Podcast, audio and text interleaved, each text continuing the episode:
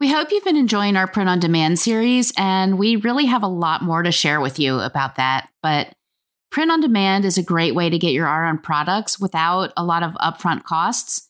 But we want to take a short break from this series and talk about another way to get your art and products made without investing a whole lot of your money up front. As artists and designers, many of us are interested in finding ways to get our artwork on products in the world. Rather than waiting for the perfect collaboration with a company, you can actually create those opportunities yourself with crowdfunding.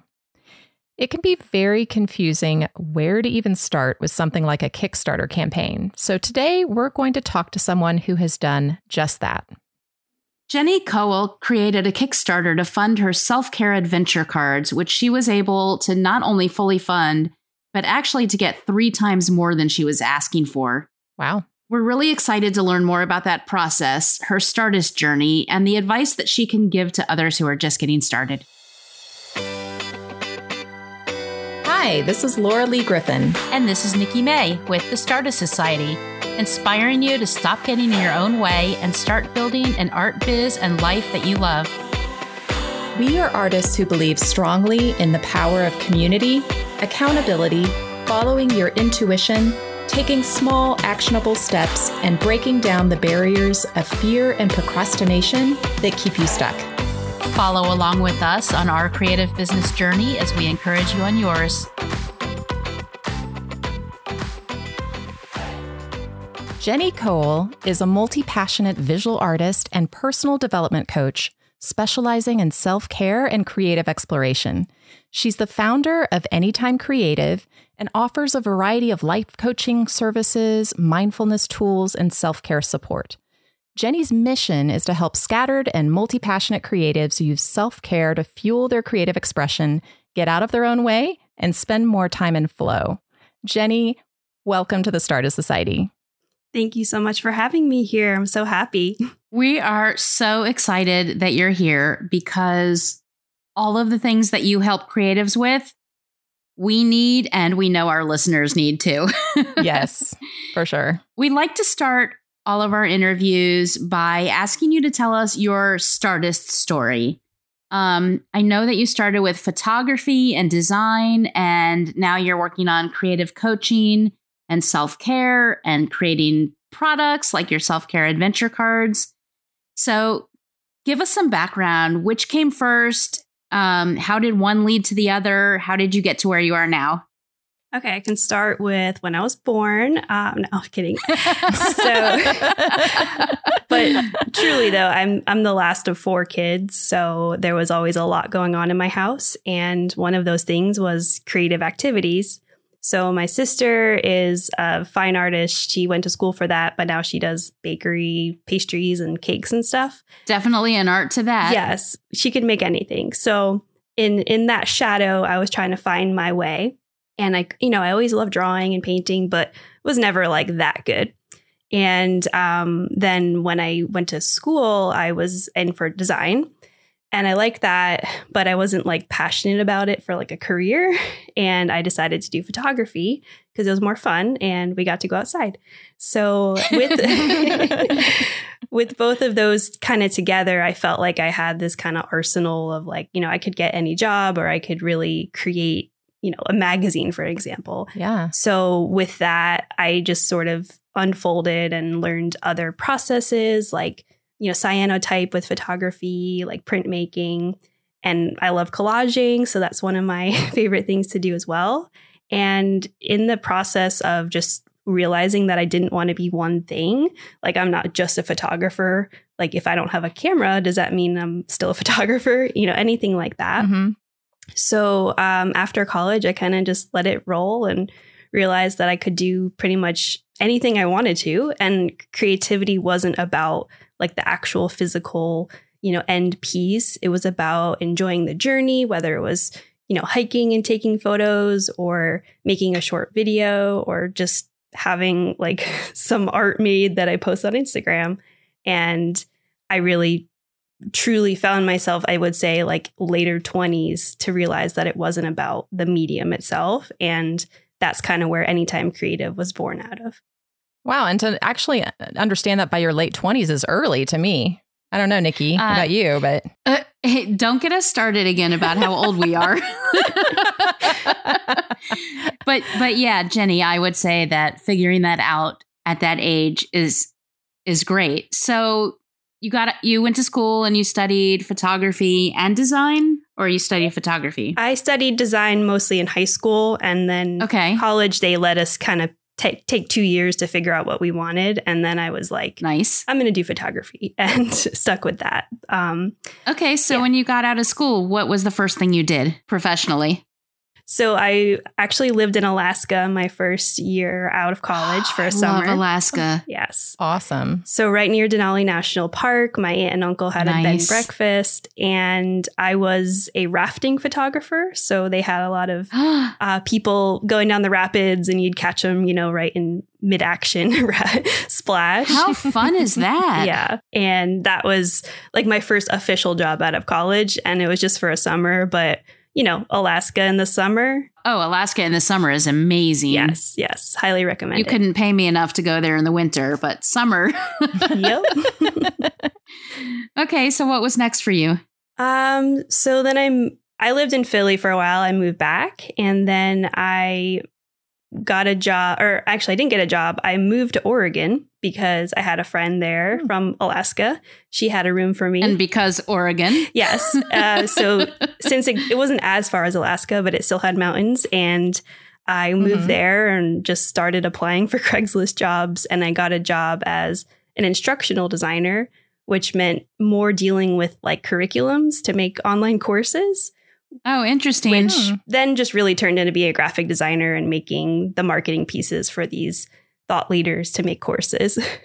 That's some really good experience, actually. yeah, I learned a lot. yeah, it's great. It's great background to use for everything else that you've done since. Exactly. Like now everyone has an e-course and I, I'm making my own. Right. And it really has changed in the last eight years where it's like become so accessible to make a course. So Mhm. it's Yeah. it probably re- like opened me up the best because I realized like that there's actually people making money just on ideas now.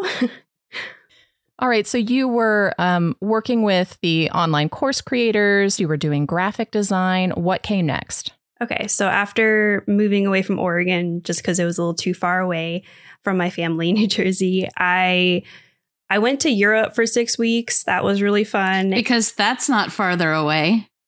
My my friend got married.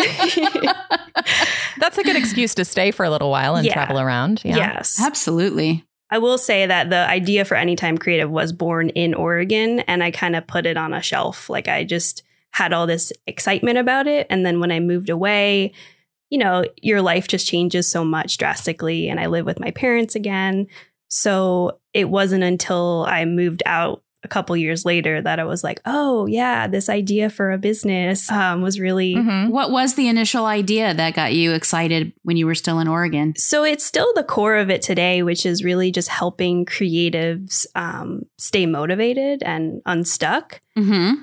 And I had ideas for courses or workshops and stuff like that. And when I restarted it, it be, just became like my LLC for graphic design, doing freelance. And I was like, oh, this still works. It's still a creative Okay. agency.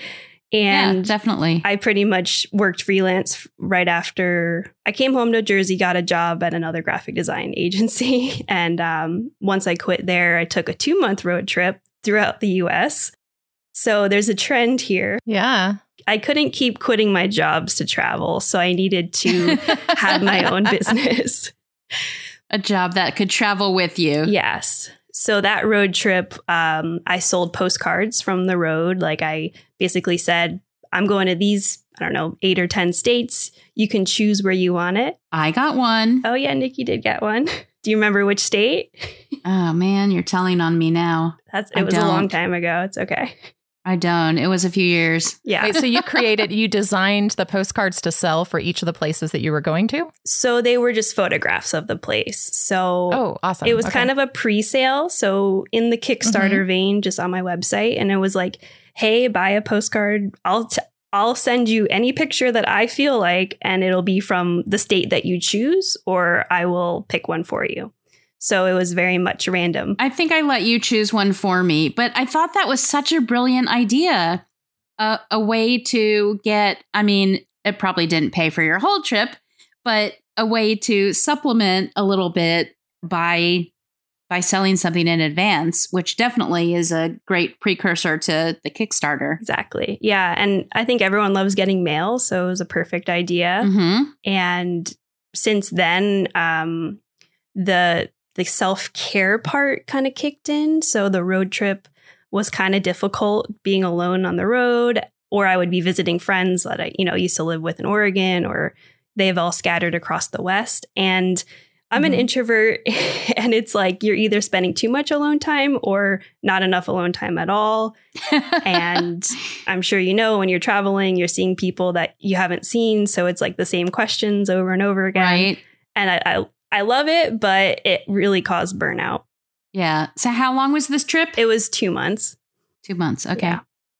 So when I got back after that was when I was like, okay, I'm going to work for myself. I'm going to restart Anytime Creative.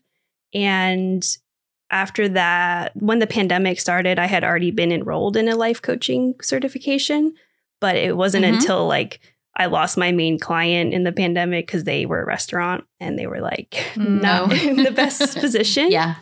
So um, that really started the self care adventure cards, which is the Kickstarter that I did last year. Okay, so tell us how you even start. So I've seen Kickstarter campaigns before, but it's like just, you know, getting the idea and then actually getting started and getting it all out there, coming up with tiers. I mean, there's like all these things that go into it. So tell us a little bit about your first experience. Okay. Well, also, before you do that, before you even got to the Kickstarter, tell us about the development of the idea for the product in the first place. Okay. So, for the cards, I really just created them out of necessity for myself. So, I love checklists, you know, it, it keeps me motivated, but with self care, it wasn't like something I felt needed a checklist. I didn't want to like sit there and check off that I meditated or, you know, went for a walk. Right. So I created little self care squares, I called them. And one, they were probably like two inch by two inch. One side was a self care prompt, like drink tea, like very simple, one thing. And then the other side was an affirmation. So you know, like I'm nourishing myself or something kind of related to the prompt. Mm-hmm. So I liked this idea, but I felt like it couldn't really, like, you'd need a lot of cards to sell them to people because not everyone has the same right. interests as me. so I think one day, like, I just had this idea and I was locked up with my boyfriend in my parents' house because, you know, March 2020, we don't have to say uh-huh. like what we're all doing then. But somehow between the, you know, watching the news and trying to like figure stuff out, I was like, okay, let's figure out how these cards could really look. And what transformed was that it was only going to be like 50 or 60 cards, but the cards had more prompts on them and they were all kind of mm-hmm. themed.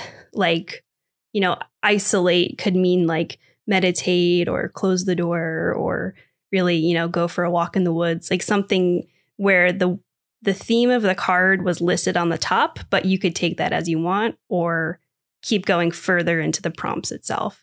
Very cool. Yeah, so tell us how you went from okay, I have this idea, I have I have this deck of cards, which by the way, they're beautifully designed. And um I'm a design snob and I don't think most things are beautifully designed. So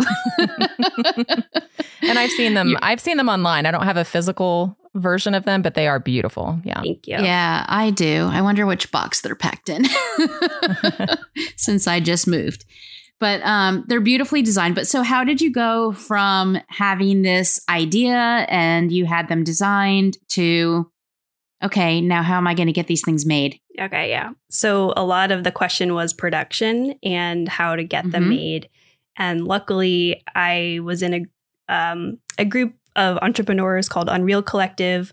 Um, it's since been changed to Smart Passive Income, but in there is like a Kickstarter kind of company. So they help you basically make your product and market it and produce it. Oh, nice. That is awesome. So this company is called Product Refinery, and it, it's all in the name. Like I had I had an idea and they helped me refine it. So, That's brilliant. Yeah. We will definitely have to link to that info in the show notes.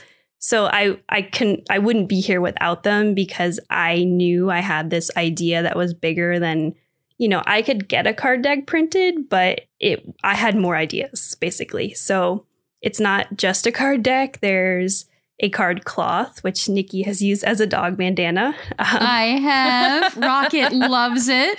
so a lot of people say, "What is what is this?" Um, but the card cloth, if you ever pull tarot cards, you have like a sacred space to pull your cards. Or if you Mm. want to bring just the cards along, you can wrap them up and you know just it's like a little bandana, it keeps them safe. Yep. And then there's also a little wood block that says "I am enough," and you put the card in there if you want to, you know, leave it there for the day or come back to it and remember which card that you pulled. Oh, I love that. Yeah.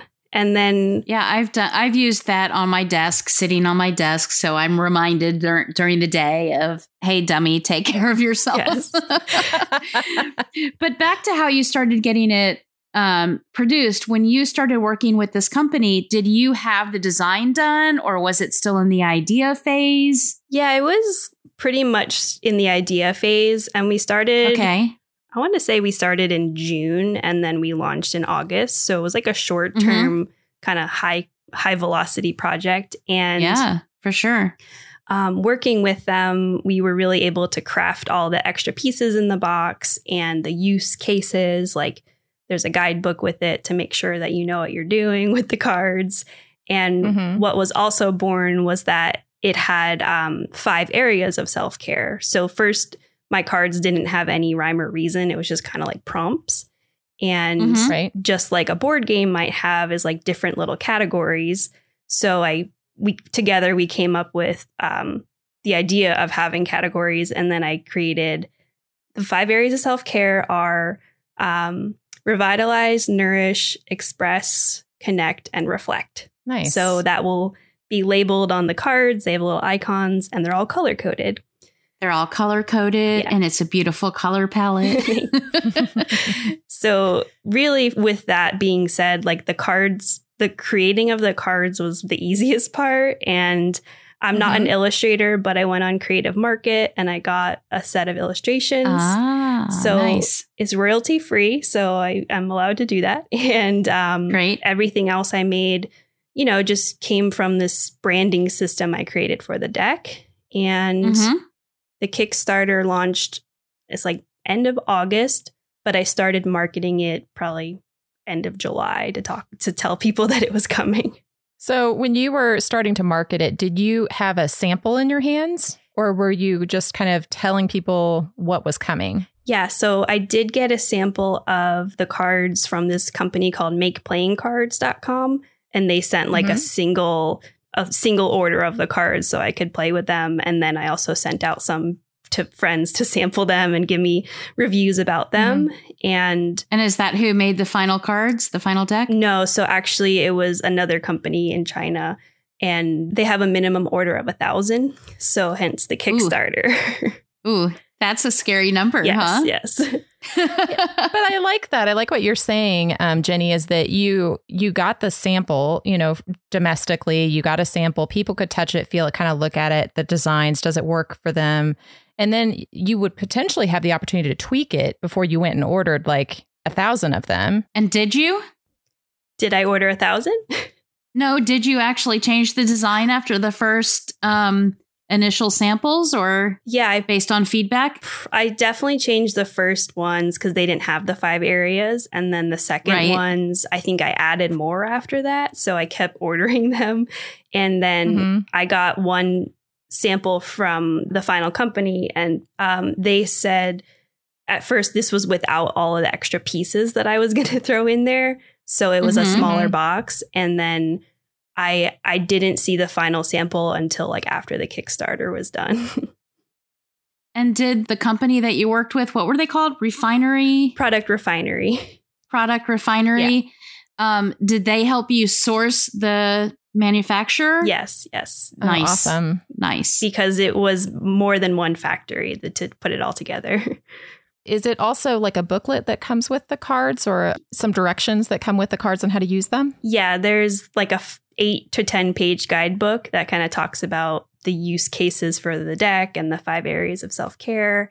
And there's also five reflection bookmarks in there too, which was a stretch awesome. goal on Kickstarter, which we can talk about later. Um, so those I didn't want to make a journal because that would have kind of c- caused more shipping problems for me at the time. Mm-hmm. So I was like, let me just yeah. do bookmarks. Anyone can put them wherever, and they're easy and fun. But maybe a journal is an upcoming product. Yes. Um, now that I have more uh, means to produce that, I can definitely make a journal and figure out what I want to put in there too. Very cool. So we talked about like the thousand minimum order. And I think that's one of the things for product based businesses that so many people are scared about. It's like, I don't want to end up with a, a, thousand things in my garage if I can't sell them. So I think that's kind of the beauty of Kickstarter a little bit is that you can kind of get a taste for do I have the demand? Are there enough people that, you know, orders that would be placed to to hit that that threshold or that goal, right? Yeah. Um, and you don't have to pay all the money up front you can wait until you have the money to spend to then turn around and and pay your supplier or you know the person that's going to create them for you right yeah because we've been talking about print on demand lately and so that's another way to go which is kind of what you did with your sample pieces it was like a print on demand sort of thing but you're not going to you're not going to make a whole lot of profit if you do it that way you're not going to have you know you're not going to have as much of a, a business with that as if you were able to reach your, you know, thousand minimum. So Kickstarter was your way of doing that. Yes. So I thought about all those avenues and mm-hmm. I would say the more you order, the cheaper it gets. So if I ordered right. 5,000, you know, cut the profit or the cut the cost itself in half, but I would still have to pay out of pocket. Um, but with the Kickstarter, I was able to like reach that goal basically to cover production. And then that meant that everything, you know, there were still other costs in marketing and, and you know, paying a consultant company. But after right. after I had them in my hands, you know, it's all quote unquote profit. And mm-hmm. ha- you know, the question about stock in your garage, it's definitely a concern. Uh, luckily, Product Refinery at first they they have a hookup with a warehouse that's shipping things. And I was able to kind of park my stuff there for the beginning. And they would, you know, get an order. It would all be hooked up through the back end and ship it for me. So there are companies oh. that will ship your stuff for you if you don't have the means. Yeah, like drop shipping, right? Yeah. yeah. So you just have to have them in a single location. Um, but it came down to it that I wanted to pursue more like wholesale routes or, you know, just I had the room at my parents' house and I just bought, bought a bunch of boxes to my house in Nashville. So um, luckily, I don't have all of them, like, because I sold half of them at least, but it's been easier to manage now that I kind of got in the groove of, you know, printing out a shipping label. so let's dig into the Kickstarter. Sure. How do you even start? Starts with an idea. Idea check. So I will be honest, this wasn't my first Kickstarter. So I had experience. Ah. I did two in college. okay. Do you want to give us just a little brief background about what those were? Yeah. The first one was when I was studying abroad in Europe, I, I needed money and I wanted to make a photo book. So I raised $5,000 uh, my junior year of college to go travel abroad in Rome and anywhere else that it brought me. And um, nice. I was able to make a photo book and send out prints to whoever donated. I actually visited one of the supporters, backers in Belgium. So he was like, "Hey, I love what you're doing. If you're ever in Belgium, that's so, super cool." Uh, became friends with him and his family, and then um, in senior year, we actually just had a project which was to create a video for a Kickstarter. And I think I was the only one to actually make it live. So I That's awesome. Everyone else didn't complete the project, but I just raised money for my final um, senior thesis art show for photo frames, basically. And through those experiences, I kind of understood the power of it through getting mm-hmm. your friends to donate and family. Yeah. But I had never truly done it in this fashion where you know, I don't want just my family pity donating to this project because I think some of us have that thought. Right. Yeah. Um, but what was nice about that is that you kind of got to flex your courage muscle a little bit because you mentioned before that you're an introvert, Mm-hmm. and and I am as well. And so sometimes putting yourself out there can and asking for something feels difficult.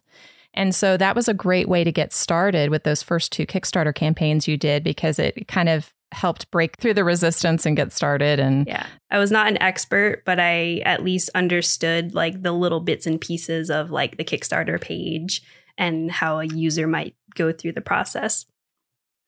Well, you've now done three successful Kickstarter campaigns. So I'm going to say that you're kind of an expert. Okay, way take more than an expert than the other two people on this. Uh, Uh, yes. yes, absolutely. Okay, so when you get on Kickstarter, um, people have like tiers, right? You can set up tiers of. So with one tier, you get a certain thing. With another tier, you get another, you know, enhanced version of it. So how did you decide what to do for that? So I was advised not to get too crazy with the tiers as far as like, you know, some people throw in t shirts and stickers and extra Mhm. things. I think that's totally fine, especially if you're making a movie or it just kind of depends on the medium where you want to get people Yeah. hyped. But for mine, Right. it was kind of like, I just want to make a box of that has cards in it and other fun stuff. So the tiers became um, like early bird backers could get like the lowest price and then you Mhm. could get basically two like a buddy pack and then you can get four for a family pack so the tiers just became like a discounted bundle the more that you bought together yeah. Okay. yeah and then I think do you you also have a wholesale tier in there? yeah there was one for Did you- like 10 which would be like Yeah. the wholesale um Yeah. but normally wholesale can vary like right now i just sell four as wholesale but it's it, when you're starting the kickstarter it's like you get to make the rules but you can always add tiers and then you can like have limits on them. So if you only want like 50 people to buy the first like lowest early bird then that'll sell out and then it'll go into the next kind of level that's available So let me ask you this. I'm just curious, and I know we'll talk a little bit more about marketing later, I'm sure. But when you started this, did you have a fairly large following on social media or you wanted to put this out in the world? And when you're just getting started, I think a lot of people go, I can't do this because I don't have enough followers. Yeah, I I wouldn't say I had a huge following. I can't remember exactly. Maybe around like seven to eight hundred people on Instagram. Um, Yep. But I really utilize my networks, so it doesn't matter that they were following me. It's just that I was able to be excited about it and share it, and then people like Mhm. Nikki saw it and backed it. Mhm. And um, Wandering Aimfully is the community that we met in. So a lot of people from there became backers and shared it with their networks. So I would say it's a lot of just trusting that other people will get excited about it too. Yeah, and I definitely did. As soon as I saw it, I thought, I mean, I mean, I'm a sucker for good design, even if it's not something that I would normally be drawn to. so I I'm I'm very good at neglecting self-care, but I can't neglect good design. So so you you drew me in with that more than anything, but um you might neglect self care, but it doesn't mean you don't want more of it in your life. That's true. I absolutely do want more of it in my life. And so a beautifully designed deck of cards certainly helped. But I love that that you you didn't have a huge social media following, but you had other networks that you were a part of. So I know we've talked a little bit about wandering aimfully in past episodes, I think. Um uh, without going into a whole lot of it, it's basically it's basically a, a network of creative entrepreneurs and you know it's surrounding jason and caroline zook and all their products that they sell but but it's just a really great community of people who are helping each other Yeah, and that's also what kickstarter is exactly. Mm-hmm. So I will say Kickstarter also has its own platform. So a lot of people did find me from Kickstarter. So it wasn't Mhm. just my own feed. Um, Kickstarter will recommend you products and it'll also have like this product or is expiring. So come check it out and maybe buy it. So you kind of get uh, Kickstarter on your side. And I, I was able to connect with a lot of great card lovers on there as well. Yeah, so I'm definitely guilty of going on Kickstarter because, say, I saw you promote your cards and then they recommend other things that you might be interested in. So I may have several sets of cards from different people. That's great. Okay, I'm going to tell myself I have like an entire drawer full of cards. I love them. I just do. We're, we're card them. addicts. We're Yes. card addicts. And I want to create some myself as well. So this is a great conversation for me, Jenny. Um, mine would be probably more with with paintings or illustrations on the um, on one side of them, but um, it's something that I've I've always been interested in doing as well. Yeah, it's it's super rewarding because it's tangible and it's like art you can bring around with you and you don't have to just keep it on your wall or anything and you can use it Mhm. to help guide your life. So did you um, have an email list at this time? Yeah, I've always had at least a cou- like I don't know a hundred or so people on my email list through through the beginnings, but I did you know email my list. I had a Facebook group that I started to help kind of get people excited about self care. Um, I did like a three day challenge. If you submitted your homework every day, that you go on a group coaching call with me. So I had a few people hop on there, and Oh, that's cool. and I gave away one of the decks of cards. So I did a, a giveaway or two. So really, it Now, was how, did, yeah. how did those work for you? Because I've I've heard mixed things about giveaways. Um, but you did um, you did a giveaway of your cards. Was it on Instagram or how did you do the giveaway? so mine was actually to backers only. So Mhm. what we called it was like the golden sample giveaway. When I first got the decks, uh, probably like last October, November, um, we did a giveaway during the campaign. So it was like, hey, go share that the campaign's ending if you are a backer. And I kept track Uh-huh. of everyone who tagged me. And then um, I picked two people from there randomly that won. And then they got first access to the deck. So they were also getting their own deck later, uh, like the actual fully produced one, but this was like a sample. And they got to use it. And if they wanted to talk about it and, know, pseudo guerrilla market it, then that was great too. That what a great way to reward people that backed you by giving them that first access. Exactly. I love that. Yeah. So the Instagram ones I didn't do until I had the actual physical deck in my hands. Um, and that was just more about getting anyone excited about it and sharing the post and then picking a random winner that way too. Very cool. So let's talk a little bit about the more about the campaign itself. Like, um, how long did it run? Do you choose how long it runs? Do they make recommendations to you? Yeah. So generally, I think you can choose like 30 to 60 days. Um, I Mhm. mean, you can choose however many, like you could do five days, but that's not recommended. Um, Yeah. but about a month is recommended because you're having to market that the whole time. And Right. what I learned was like, try not to launch on a weekend, which is general launching, um, you know, 101 and not ending on like a weekend or Friday. Okay. So look at the time frame and say, okay, I have like 28 days, Tuesday to Tuesday.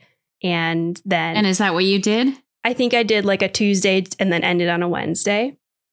Okay. Um to try and then it wasn't at like mid I don't know what time I said it really, but I I was trying to market it until the end, but you really right. you go hard in the first couple of days, the first week, and then there's generally a lull because the excitement wears off. And then at the end, it's kind of like, hey, last chance to get in, and you'll see like an uptick of sales then. That always happens at the very end. Yeah. Um, where I, I know if I think about me being a purchaser, I'm like one of those persons that always like buys at the very, very end of something because I'm trying to decide because I overthink everything. and, then, and then at the very end, I'm like, I don't want to miss out, fear of missing out, and then I then I'll hit, I'll hit the buy button right there on the, like the last minute that Yeah. it's available. I'll spend that month trying to talk myself out of buying it because no, you don't really need this. But then at the end, I'm like, yeah, I'm going to buy it. and Kickstarter, you get to be part of this like maiden project. You know, it's really just like you are helping support the production of it. It's not just like buying it on the shelves. It's not as exciting. Yeah. That's one of the best things about Kickstarter and things like Patreon, too, where you're not just buying a product that you like from some big store, you're supporting somebody's dream, which is just amazing. yes. Yeah. So, talk to us a bit more about how you marketed it leading up to the start of the campaign, because you said you started before it launched Yes. and then during the campaign. Yeah, so the pre-launch is just as important as the launch itself. So you want to have people like ready to buy this as soon as the doors open. So Mhm. I th- We always forget that part. yeah, I think as artists as artists we can be like I just want to go now and and then nobody you get crickets. So it's Yeah. building excitement. Um I had kind of hinted at it for maybe a, a month or two before, but when it actually was like a month out, I was like, hey, I'm making this thing. And here's the behind the scenes. I had Instagram polls to help people pick some color palettes. And generally, Oh, that's smart. Oh, that is smart. Get people excited about helping you develop the yeah, product. keeping people engaged. and I was like creating new cards in the process and I was like, do you like this one or that one or should I add does this does this need to be added? And I think when people are along the ride, like Mhm. if you can even tease it out, like I wouldn't say like pretend, but like maybe just leave a couple things for, you know, dripping it out of the final piece, like make people feel like they were involved and like it doesn't have to be finished as soon as the Kickstarter is over, um, because you can still kind of work on it as you go and ask for feedback. right. Smart. Yeah. So the like I don't have like a full on pre-launch plan, but it was just a lot of taking photos of the samples, working on the Mhm. the video, um, releasing little clips here and there. And then when it went live, I really, or at least the, the couple days before, I was really talking about it. Like I said about Mhm. the Facebook group, got some people Mhm. excited in a in a free challenge, uh, which is a very common thing. And Yep. and then really the launch week, I just remember opening the doors and DMing all day, basically, because people were excited and I wanted to keep the momentum going. But having the DMs is awesome. And that's because you did that pre launch work. Yes. Yes. And I remember taking a bath on launch day because I was like, I just need to be be alone for a minute and decompress. Is that one of your self care cards? Yes. Go take a bath. Definitely. That's the one that Nikki keeps in her holder on her desk all the time. that is the one that I keep. You know that the apartment that I'm living in right now has no bathtub? Oh, that's sad. Oh, I Yeah. know. very sad for Nikki. But my school bus is going to have one. Oh, yes. this is true. anyway, We have a beautiful garden bathtub here. It's the best part of this apartment. So that nice. is my savior. Um, and really, what came down to it was like, there's only so much you can do. Is like you do the pre-launch, you do the day of launch, but you're still you. You still have to take care of yourself. You know, you're gonna want to check the Kickstarter to see it going up and like get really excited. Um, but otherwise, like just make sure you carve out time and you're not like having a million other things to do that day.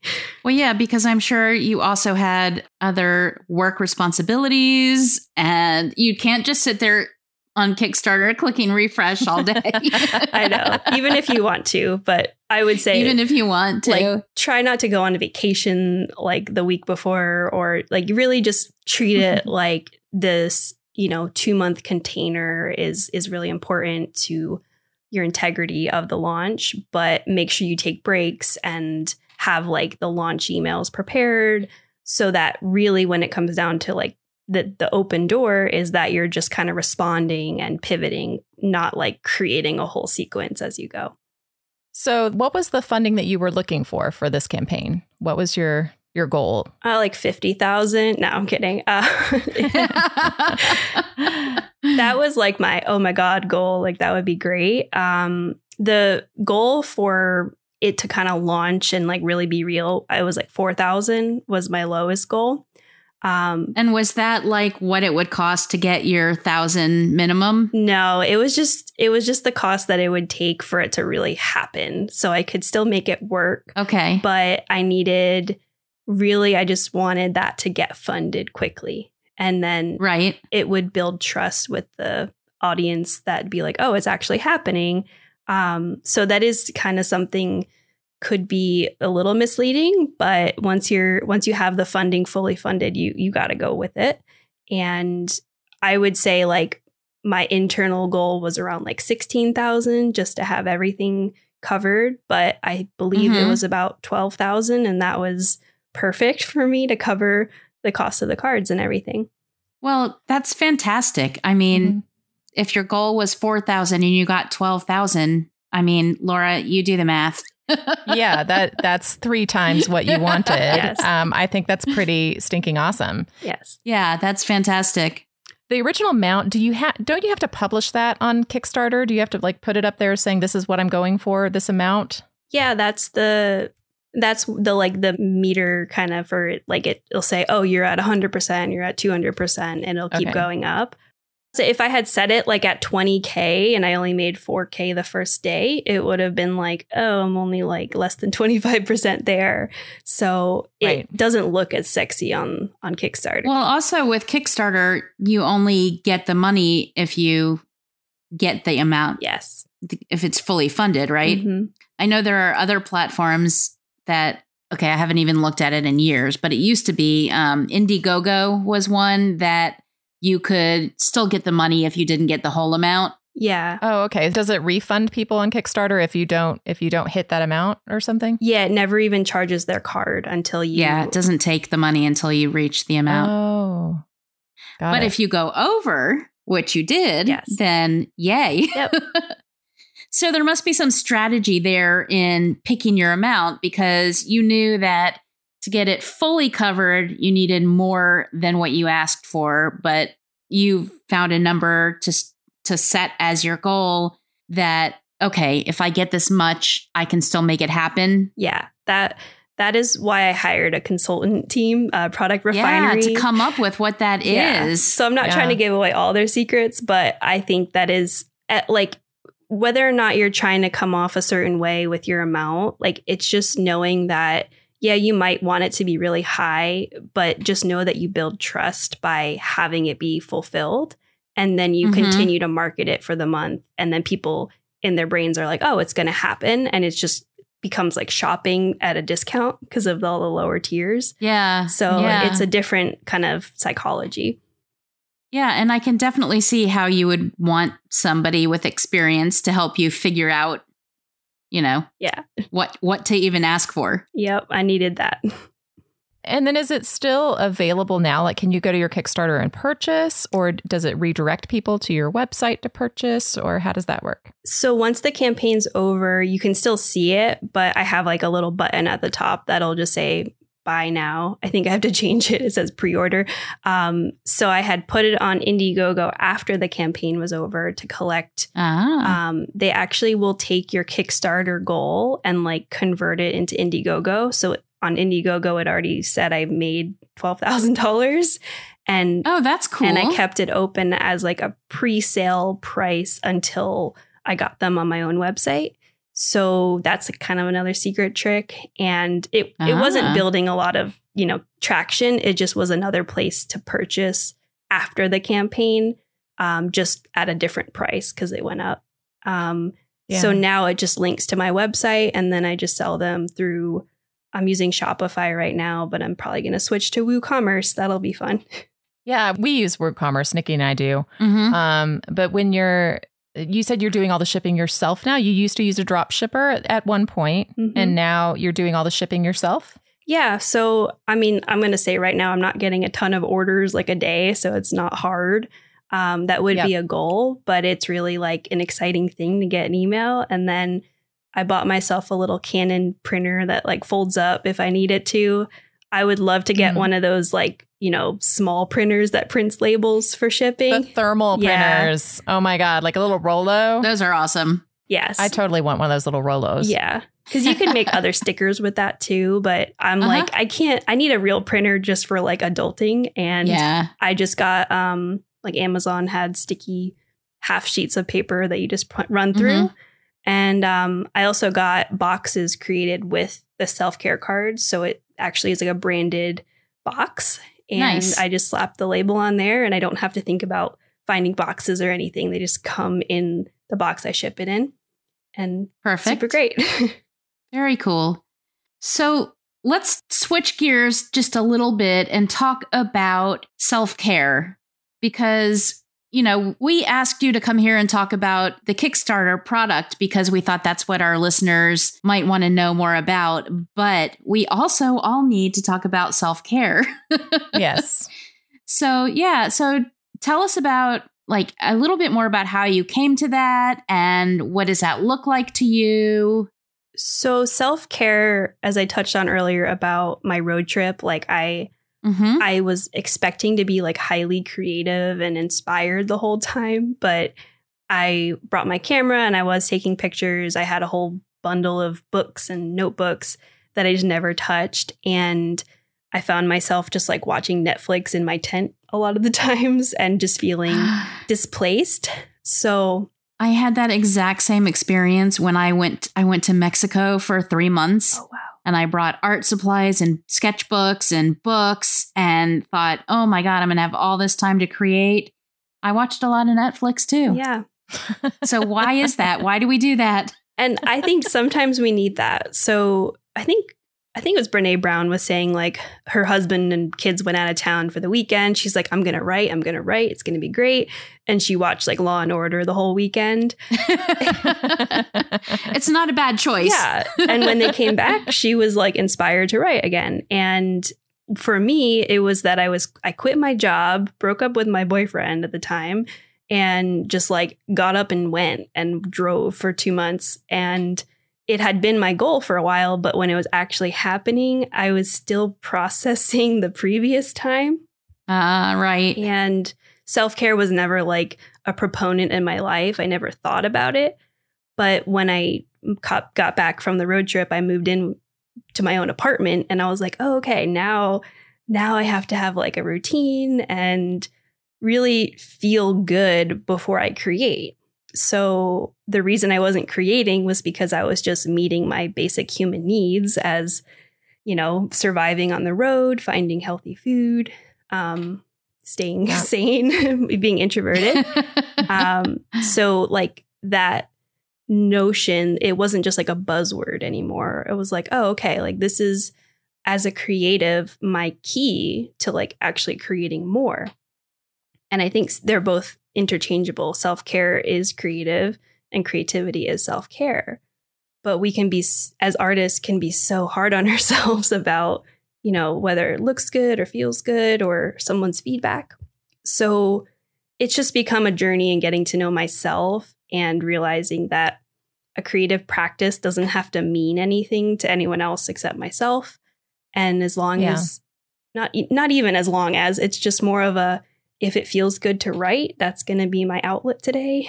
And it's it's just about being aware of it and that's where the shift came for me.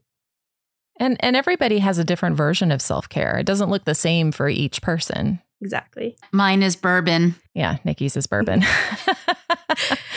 um, but yeah, it could, you know, for one person, it could be just spending um, 10 minutes out in nature, you Mhm. know, another person, it could be scribbling, you know, on a pad of paper, or it could be having an hour long massage or bourbon while having a massage. I don't know. Would that work for oh you, Nikki? Oh my god! Why haven't I ever done that? I think that would be so, amazing. yeah. So self care is something we forget. And I know um, some of our listeners may be in a situation like I am. I'm working in a full time job, and sometimes that spills into the evenings Sometimes. a lot of times. And then I'm trying to get this creative wellspring to turn around and then do my my art business, right? And so it's a little bit of burning the candle at both ends and I'm and I love doing both things, but when you try to do all of them at once it gets really really really difficult. Like the self-care thing, it, there isn't any room for it, right? Um so I get stuck in that cycle. Well, that really does make sense when you think about how how you go straight from that working, working, working, and you're like, oh my God, I'm going to take this creative little vacation and do all this great stuff. And then you're you're too exhausted to do it. So you do need to take care of yourself before you can do all those things that you planned. Yeah, like we ha- we have cycles. We are not going to be creative all the time. And damn it. Sorry, my company is called Anytime Creative, but but you really mean sometimes creative. yes. It it's like a dual meaning. It's deeper. It's meaning that like if you want to be creative, like you here's some tools to help you get there. It's like I'm not teaching you how to draw or paint or any of those awesome things, but it's like I'm the companion to help you get to that place or use those modalities to move through something like, you know, doing some sort of inner work that way. So there have been times that I haven't taken a photo for three months when I was like truly a photographer. I was like, do I even mm-hmm. call myself that anymore? And then I would pick it up and it was all normal, but it was this pressure that I put on myself and this societal pressure to be a creative and to just understand that it's like you are creative no matter what. You have it inside of you, it is intangibly there. And you said creative wellspring before, Laura, and we all have one inside of us. And the self care piece is what we really helps fill it back up. So I think I've been in that position of working full time and wanting to have that creative energy, but being zapped. And even now trying yeah. to run my own business it's it's incredibly hard but like if you look at it the reverse it's like how do you make time for yourself first and then the other stuff falls in? I think that's the only swap that we can make. Otherwise it will always come last but we need to keep driving the you know the train here for ourselves. So um i think a lot of people can relate and it's okay to watch Netflix for a weekend. Yes, yes. Is it okay to do it for three months? I don't think there's any rhyme or reason. To, there's. I think it's about acceptance and awareness, but not trying to really force ourselves out of something. And you know, sometimes yeah. we have to feel our feelings, unfortunately. But damn it, it is more beautiful if we can. Yeah. So that's fantastic. That's really good advice.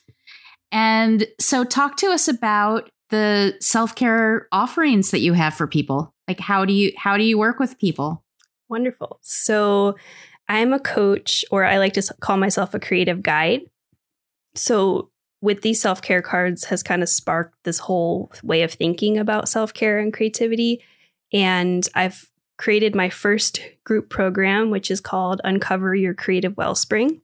Woohoo! Touching on that creative wellspring again, it's like we have this inside of us, but it might be covered up by, I like to call it like the Velcro of our lives. So we move through our life and other people's opinions or negative words, art teachers uh, that didn't say kind things. And those types of things have been stuck in there. And they're not allowing us to be our true self. So if mm-hmm. we can peel back those layers by using some creative practices, I like to call it like embodiment work, breath work, meditation, like journaling, vision boarding, like all these fun things, working on ourselves um, and creating boundaries so that we have that creative time and capacity. That is going to be, I don't know, the the best way for you to work with me right now because it's a let's say like an 8 to 9 week program starting in January, but I'm going to be doing more of these. This is just the beginning. And what that entails too is just um, it's going to be five group calls as well as community support. And I have some guest speakers coming in too. And cool. it's cool it's not like a group program in your normal sense. I just want it to be like a collaborative space for creatives or curious creatives to come in and like there's so much power in when someone can hold space for you and like zoom yeah. zoom fatigue is real i know it's been a long 2 years already but if we can really just like take that time for ourselves and take it back so that we're having I guess, a creative process happening in the background. It's not just sitting and listening.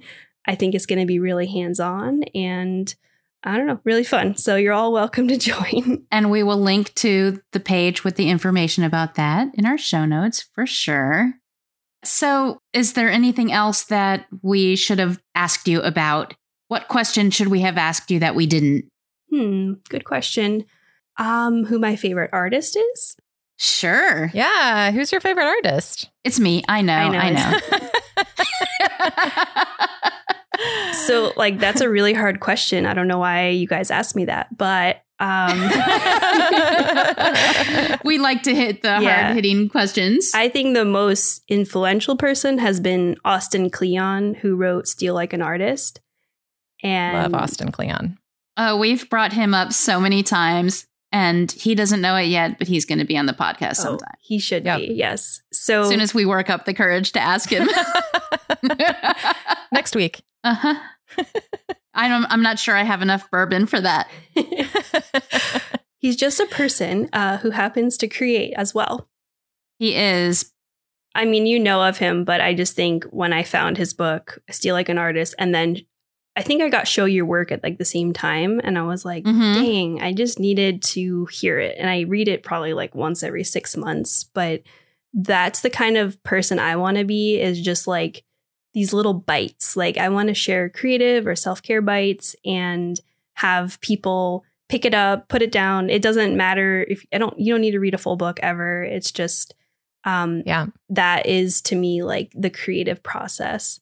And what was your biggest takeaway from either of those books that you enjoy a lot from him? Um, I, that's hard to say. I think the, the steal like an artist mentality is like especially since I like to collage it and you know I'm taking photos yeah. of things that are already existing it's like giving me permission that mm-hmm. I am literally just using my lens my eyes as part of this world and I might take a picture of a mural but it's that's someone else's work but in my own lens I'm able to interpret it and share that with the world so I think art is supposed to be like the social currency and it's just really about expression. And it's not, I don't think we should have it like snooty or high end all the time. I think there's a place for it, but the most of the world is never going to be in a gallery. So, like, make the world your gallery. Oh, I like that quote. Make the world your gallery. That's perfect. And by the way, do you get his weekly emails? Yes, they're great. They're brilliant too. He just shares things that he's come across that fascinate him. I think this is the third time I've heard about that. So I need to go sign up for his email. You really do. Get yeah, on there. I, I mean, there are very few. I sign up for a lot of emails and unsubscribe really quickly. There are very few that I absolutely read every week, and his is one. His is one of them. Yeah. So I strive to be that good. Yes. I I want yeah. I want to create a database of like creative resources too. So that's coming up someday soon. Oh, excellent. Yeah.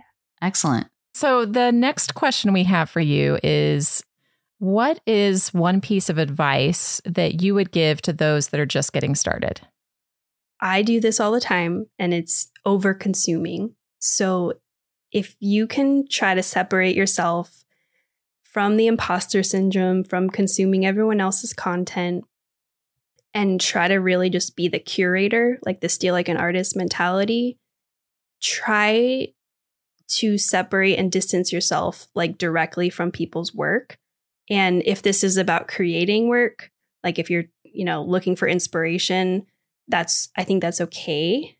But if you're trying to build a business, really see if you can move out of that comparison trap to, to knowing that people they might be two years along they might be 10 years along and you're just starting so it feels really hard but knowing yeah. that like if you just keep creating and learning and growing you'll get there so i just think if we can spend more time creating than consuming that's the best advice i can give and seek help mm-hmm. from like advisors that aren't gonna kind of scare you like maybe a little bit, but like push you outside of your comfort yeah. zone, but not throw you off the deep end. Exactly. Like f- figure out what you're comfortable with, but also know that like it's going to take time too. You'll get there. More great advice. So, um, are there any resources that you can think of aside from Austin Kleon? any resources that have really helped you in your creative business? Okay. So one that comes to mind is Otter is a voice transcription tool and it's an app. It's free for like 6,000 minutes a month or something. So if you want to just open up your phone and voice record yourself like with any thoughts and ideas, um, it'll automatically transcribe it for you. So it's just otter.ai and like this is great for people that get ideas like on their walks or randomly in the car because we know creative stuff comes from anywhere else besides you know the the computer or the drafting table. Right. Um, so that's one that i use often. And i'm trying to think. That's actually a great one. We we use that i use that every week to do the transcriptions for the podcast mm-hmm. but i have yet to use it the way that you've suggested. So i think it's great advice. Yeah. So that one um, has perfect range and you can use it for business or pleasure. Yeah, yeah, definitely. Yeah. Um, otherwise, as far as like creative resources go, um, just go to a used bookstore and walk around and see what you can find and just make it a game. Like if you're looking for inspiration, I think that's like, I mean, hopefully you have one in your town, but that's where I find myself looking through the art section or the metaphysical section oh, yeah. or like I don't know, any type of random thing that's even outside of your niche and like look into it. Um, make it random and make it fun.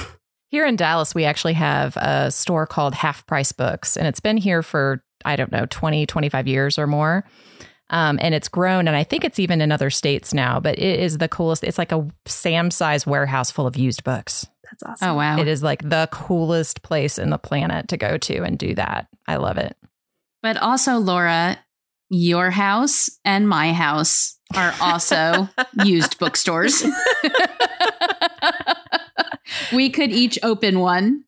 Pretty much. Even after I sold half of the books that I own, I could yeah. still open a used bookstore. okay, so you don't have to buy anything. Maybe go to the library, take it out, take pictures of it, and yes. put it back. I love the library. That would be smart. All right. So, Jenni, where can our listeners find you online? So you can find me at anytimecreative.com or at anytimecreative on Instagram is where I normally hang out. And I have a newsletter. Uh, it's called Creative Quest Newsletter. So send out creative and self care inspiration every week. And yeah, you can pretty much find everything on my website. Awesome. Well, we just want to thank you for your time today. This has been so fascinating to learn more about um, Kickstarter campaigns and how those work, and to learn more about self care and all the things that Nikki and I should be doing. all the things we're going to have to come back to you and ask you about. Seriously, thank you so much for being here. We really, really appreciate it. Thank you for having me, and I'm glad uh, I could help provide some insight. To learn more about Jenni and read today's Stardust Society show notes, go to stardustsociety.com slash Jenni Kowal, and that's spelled J-E-N-N-I-K-O-W-A-L. If you've enjoyed today's episode, we'd love for you to leave us a five-star rating and review. Reviews help us reach more Stardusts like you and keep us inspired to continue creating new episodes. Thanks for listening, and we'll see you next week.